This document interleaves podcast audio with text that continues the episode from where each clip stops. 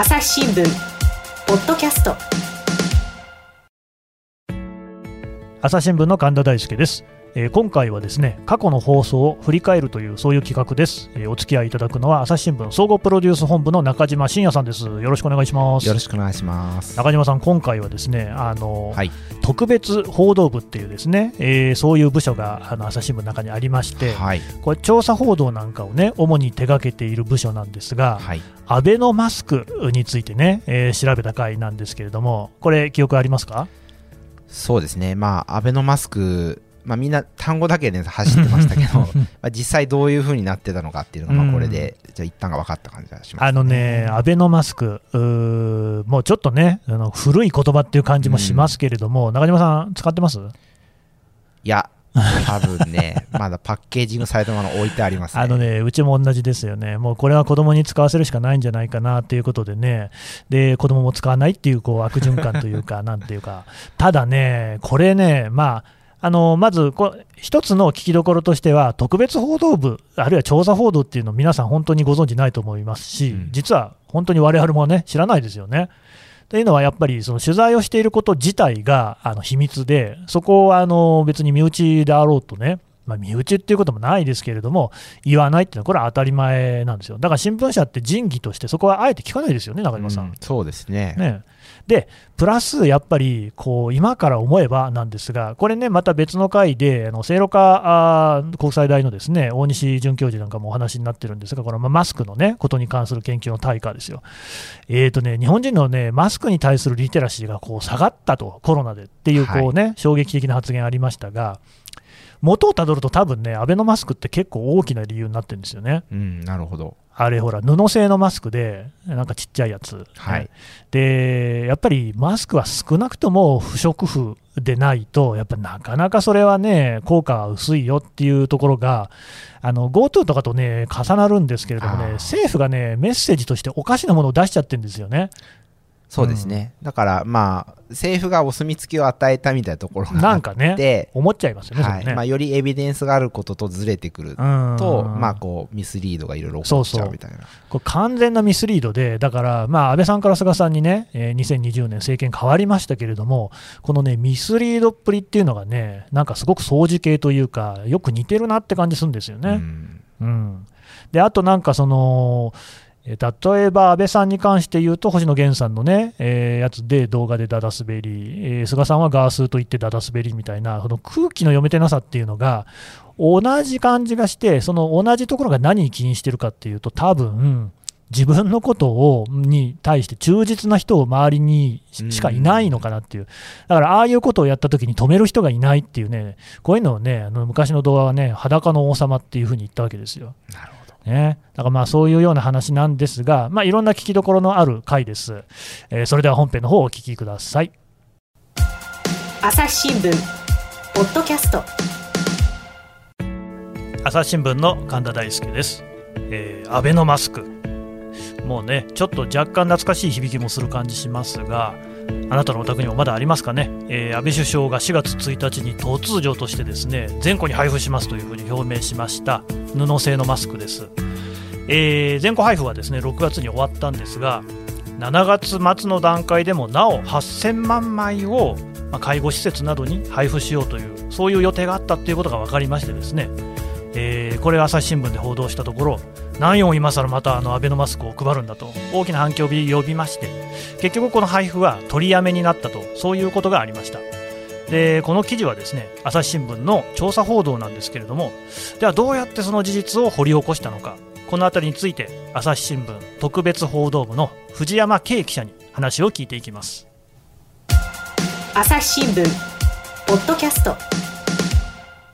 今回のゲストは、えー主に調査報道を手掛けています特別報道部の記者で藤山圭さんですよろしくお願いしますよろしくお願いします。はいね、この記事を書いたのが藤山さんなんですね。そうですね。そうですよねで、まあ、ちょっと振り返りたいんですけれども、そもそもアベノマスクっていうのには、なんか2種類あるんですかね。そうですね。はいまあ大きく分けてあの、うん皆さんの家に届いた全校配布って言われる部分と、うんうんあとは介護施設とか保育所とか、うんそういった施設向けこれが大きく2つあります。うん、これ、素材とか形とかってのは同じなんですか、あのほぼ一緒ですね。ほぼ一緒。はい。うんうん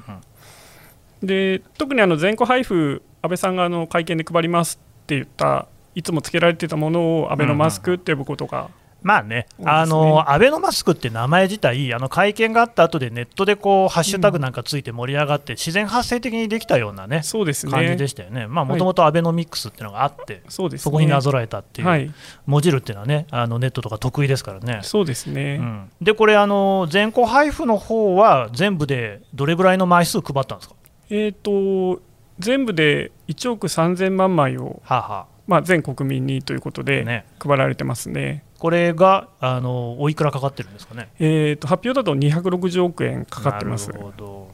でもう一つのその介護施設なんかに、えー送られたもの、これはあのどれぐらいの枚数になるんですか？これはですね全校配布より少し多いうん1億5700万枚で,、うんうんでまあ、お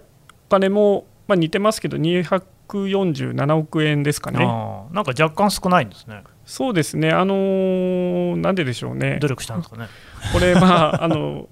仕入れる時期によって、はいはいはいはい。また額も変わってくるんでですね、まあそうですね、その受注してる業者がそれぞれ違うわけですからね。そうですね。金額も変わってくるわけですが、でそのあれですよね、アベノマスクが全戸配布が始まる前に、もうあの妊婦さんにあの配られたマスクあって、でそれがそのなんか髪の毛が混ざってるとか、はい。色が変だとかっていう、そうね。そういう苦情が相次いだっていうのはありましたけど、これはだから、その後者の介護施設用、介護施設などの用のものの中に入ってくる。そうですね、あの枚数自体、この1億5700万枚の中に含まれている形になりますね。なるほど。で、その介護施設の他にも、保育所とか幼稚園とか、あと、何でしたっけ、学童、放課後児童クラブでしたっけ、はい。はい。ね、にも配られた、えー、とこれ、それぞれどういう人を対象にマスクが配布されたんですか、そうですね。あの大人用のサイズということになってますので、うん、まあ、小学生の児童にということではなくて、うん。うんまあ、職員さんですね、そこで働いていらっしゃる方向けに配られているのがメインになりますうね。ん。まあね、実際にはね、児童がつけてもちょうどいいぐらいの大きさだなっていうね、そうね。いうことを言う人もいましたけど、ええ。あー。えこれはなんか例えばその、介護施設の職員さんに配るとしたら、その職員お一人当たりに何枚とかって決まってたんですか？あの1人当たり7枚っていうのが計画でありまして、あまあ、最初は1人1枚、あはいはい。それかける7回っていうことで、うん。7回7枚行き渡るようにっていうのが当初の計画です、ね。えなんか例えば月に1枚ずつ送るみたいな？そうですね。毎月1枚ずつ、はいはい、それかける7回ですね。っていうう予定だったんだけど、そうなんなかったんですか、そうですね、あのー実際に、まあ、これを報道するまでで配られてたのは2回で、うん。まあ、3月下旬から4月にかけてのうん。1枚と、うん。6月下旬から、これは2枚ですね、うん。まあ、2回分ということで、うん2枚配られてて、その後の分はまだ配られてななかったですね。ちなみにこれ、なんで7枚なんですか？これはですね、うん。その取材でも何度も聞いたところではあるんですけど、厚生労働省に。ええとか関係者とかです関ね、なんで7なんだという、うん、ただ、そこに明確な根拠がなくてですね、ないだから分からないものは分からないっていうですね、なかなかこう、うんという、全まあ校配布の方は1世帯に2枚でしたもんね。そうですね、うん。そこはもう数がだからどんどん積み上がっていくので、はいはい。バシッと決まってたんだけど、こっちは決まってた。7枚で、で、うん。そうそう、あの全校配布もまさにそうでしたけど、ええ。なかなか生産が追いつかなかったんですよね、検そうですね。品とかにね。ええうん。ええでだからその7枚のうち3枚がようやく配られているような段階で、その今の記事になったってそういですねうこ。とですよね。えーで全校配布の方はいつ終わったんでしたっけ？えっと、発表だとですね6月20日ですね、なるほど20日までに配送を終えたっていうのを報告を受けているというのを官房長官が会見で発表されてますね。なるほどね。で、そのまあ問題のですね、えー藤山さんが書いた記事なんですけれども、これは、えー6月の22日に、要するにさっきの全校配布が終わった2日後の段階で、はい。また新しくそのマスクを作りますよっていう契約を結んでいたのが分かったと。そうですね。いう趣旨でしたよね。ええこれ、内容としてはどれどれぐらいの数の業者に何万枚、えっとですね、あの契約書を見ると、まあ、うん。休業者ですね、にあの5800万枚うんうんうんうん発注してたっていうのが分かったってことですね。なるほど。で、それにプラス、まだなんかは全部で8000万枚ぐらいをこれから配るって話でしね。ええあのー6月22日の契約では5800万枚だったんですけども、まあ、5月の契約とか、うんうんその分の残りですね、それがまだありましたので、まだ配ってない分がねそうですね、うんうんうんうんそれで合計8000万枚ですね。なるほど、そうなんですよね、このアベノマスクっていうのが残念ながらと言いますか、あんまり評判が良くなくて、うん。えーまあ、まあそもそも小さい、うん。で洗うと縮んじゃう、はい、それから、まあ、そもそもその配られる時期もね、はい。全校配布の方も、まあ、5月になってからなんていう、まあ、自治体ごとに違ったみたいですけども、そういうところ多くて、で5月の段階だと、うんマスク、まあ割と普通に売ってた、そうですね、5月下旬からね。6月にかけて、値崩れも起きえてて。えっていう時期で、非常にタイミングが悪くて、まあ、でもその後も配り続けていたっていうのは、まあ、みんな知っていて、ええでこの報道が出たのがですね、えー7月の28日ですかね、はい、だからもうその頃には全然マスクなんか普通にあるし、うん。ましてこの評判のあるアベノマスクをまたさらに配るのかっていう、そのまあ驚きが広がったと。そうですね。いう話でしたよね、で非常に反響も大きい記事だったんですけど、ええ。そもそも藤山さんは、なんでこの問題に気づいたんですか、えーとですね、これあの、うん。もちろん私だけではなくて、特報部の方で、まあ、うん。補正予算ですね、あの、コロナ対策の補正予算っていうのを組んでいきましたけど、その予算の使われ方をやっぱりしっかり見た方がいいんじゃないかということで、うん。記者数人集まって、ですね取材班をまず作ったんですね。うんうん。でその中で、まあ、総額25兆円超える補正予算の使われ方ということで、それを検まあ、証し巨額ですよね。そうですね、うん。検証してたと、はい、まあ、大事な仕事ですよ。ええ。はい。でその中で、あのー今度は決まった後にですね、うん実際どうなっていくのだろうかっていうところも継続して見ていく中で、うんうんまあ、同僚の記者がですねあのアベノマスクに関わるうん契約書っていうのを入手したっていうところがスタートになってますね。なるほどね。で、そこで始まって、えーどんなことを調べたんですか？えーとですねあのー契約書自体は全部で37つありまして、はいはいこれがそのマスクの個別の企業と結んだ契約書と、うん、あとはその経費の部分ですね、うん。郵送とかコールセンター、まあ、質問を受け付けるところとか、そういった契約書が37つあったんですけども、それが大体 A4 で200ページぐらい、200ページね。200ページね。なかなかの数ですね、これはね。そうですね、読み込むの大変でしたか。最初見たとき、ああ 時間これかかるかなまあっていう。ね。うん。はあはあ。で、それをまあつぶさに読み込んだと、え。読み込んで、なんかこう整理したりしたわけですか？そうですね、あのー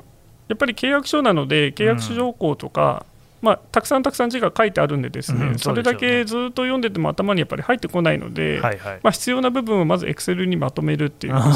なるほどね。整理しなきゃいけないっていうことですね。うん。それその、まあ、表の形で見やすい感じにまとめたと、えええでそうやってまとめたところそのマスクに使われた総額とかそういうのが出てくるわけえですか。そうですね、いくらだったんですかね。えっと、507億円でしたね。それはその全戸配布と、えー介護施設用と合わせて合わせてですね、うんうんうん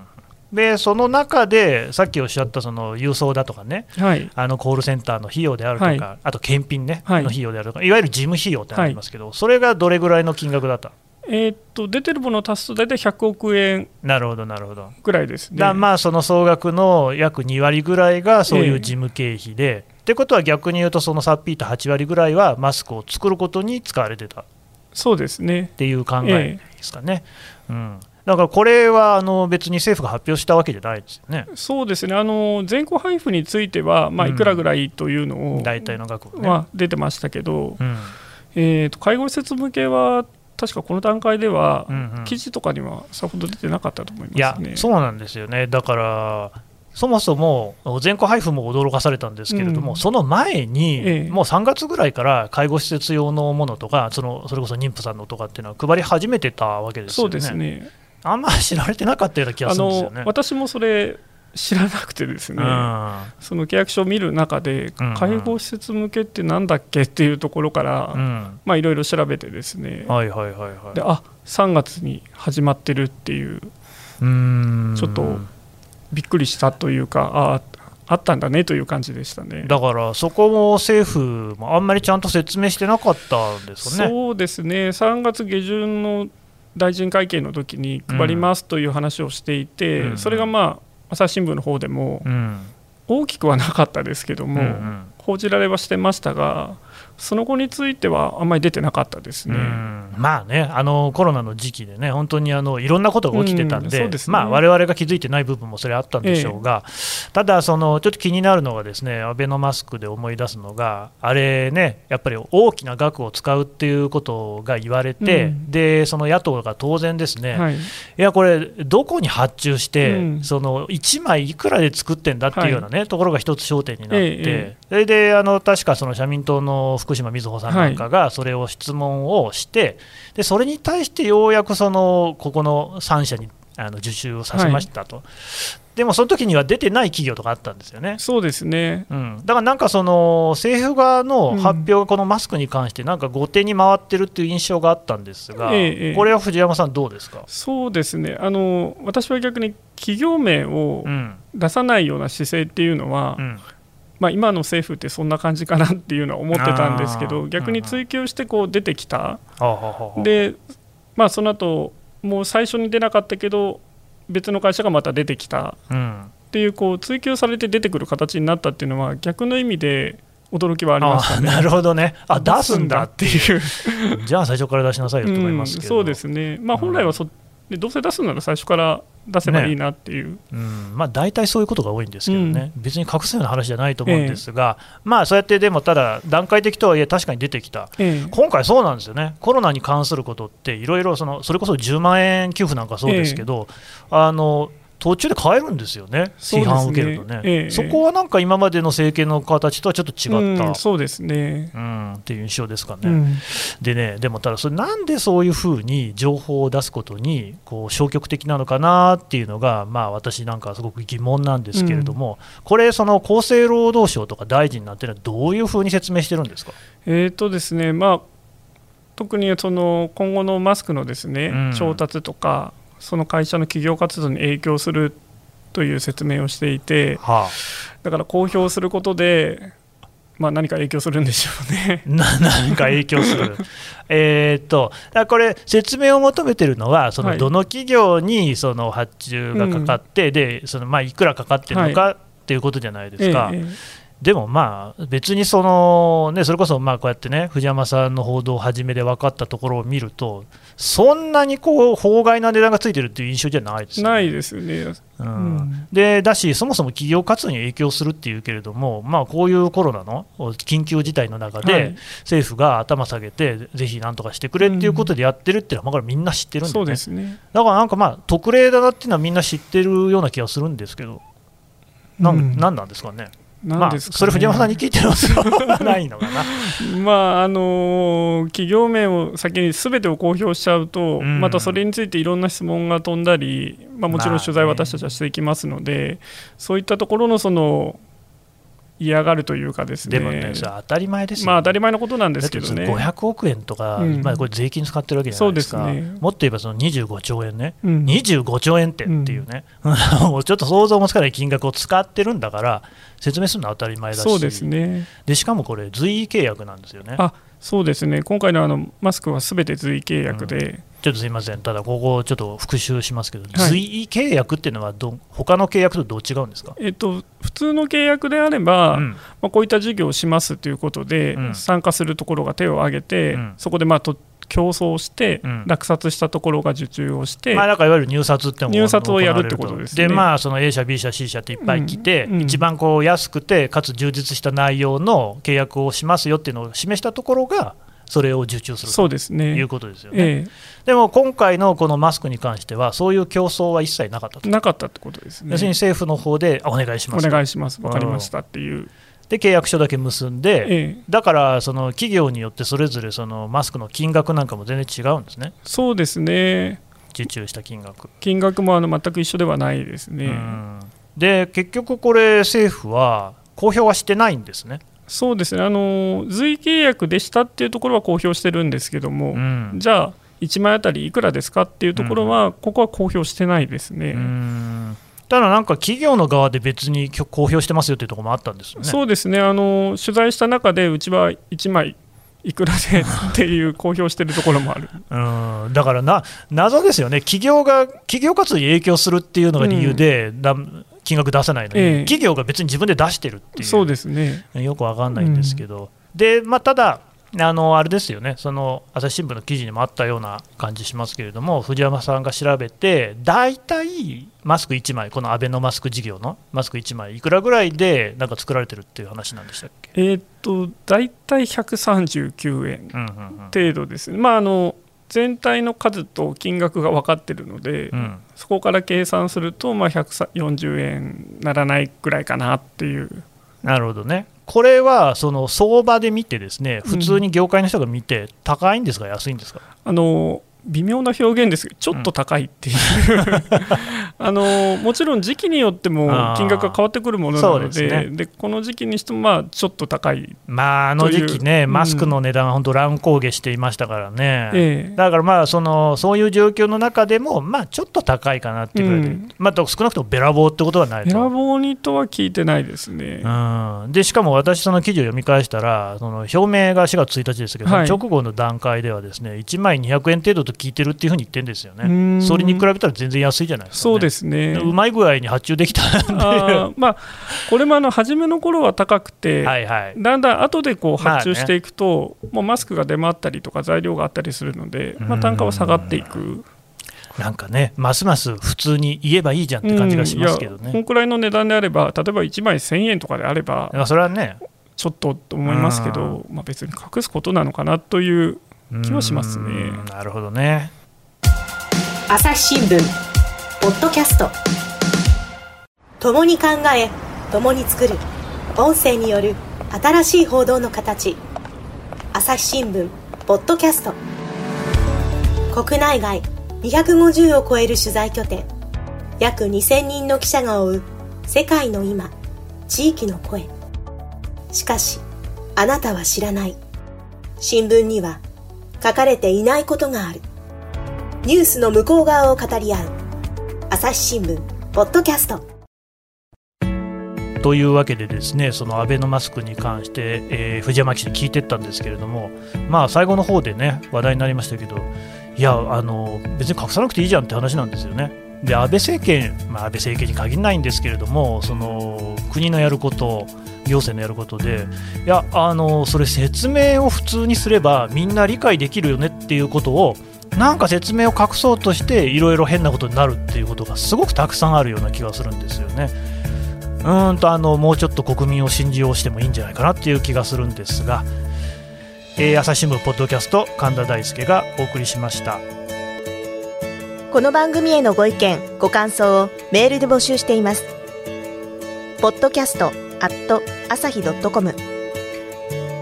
Podcast アットマーク、朝日ドットコムまでメールでお寄せください。ツイッターでも番組情報を随時紹介しています。アットマーク、朝日ポッドキャスト。朝日新聞、ポッドキャストで検索してみてください。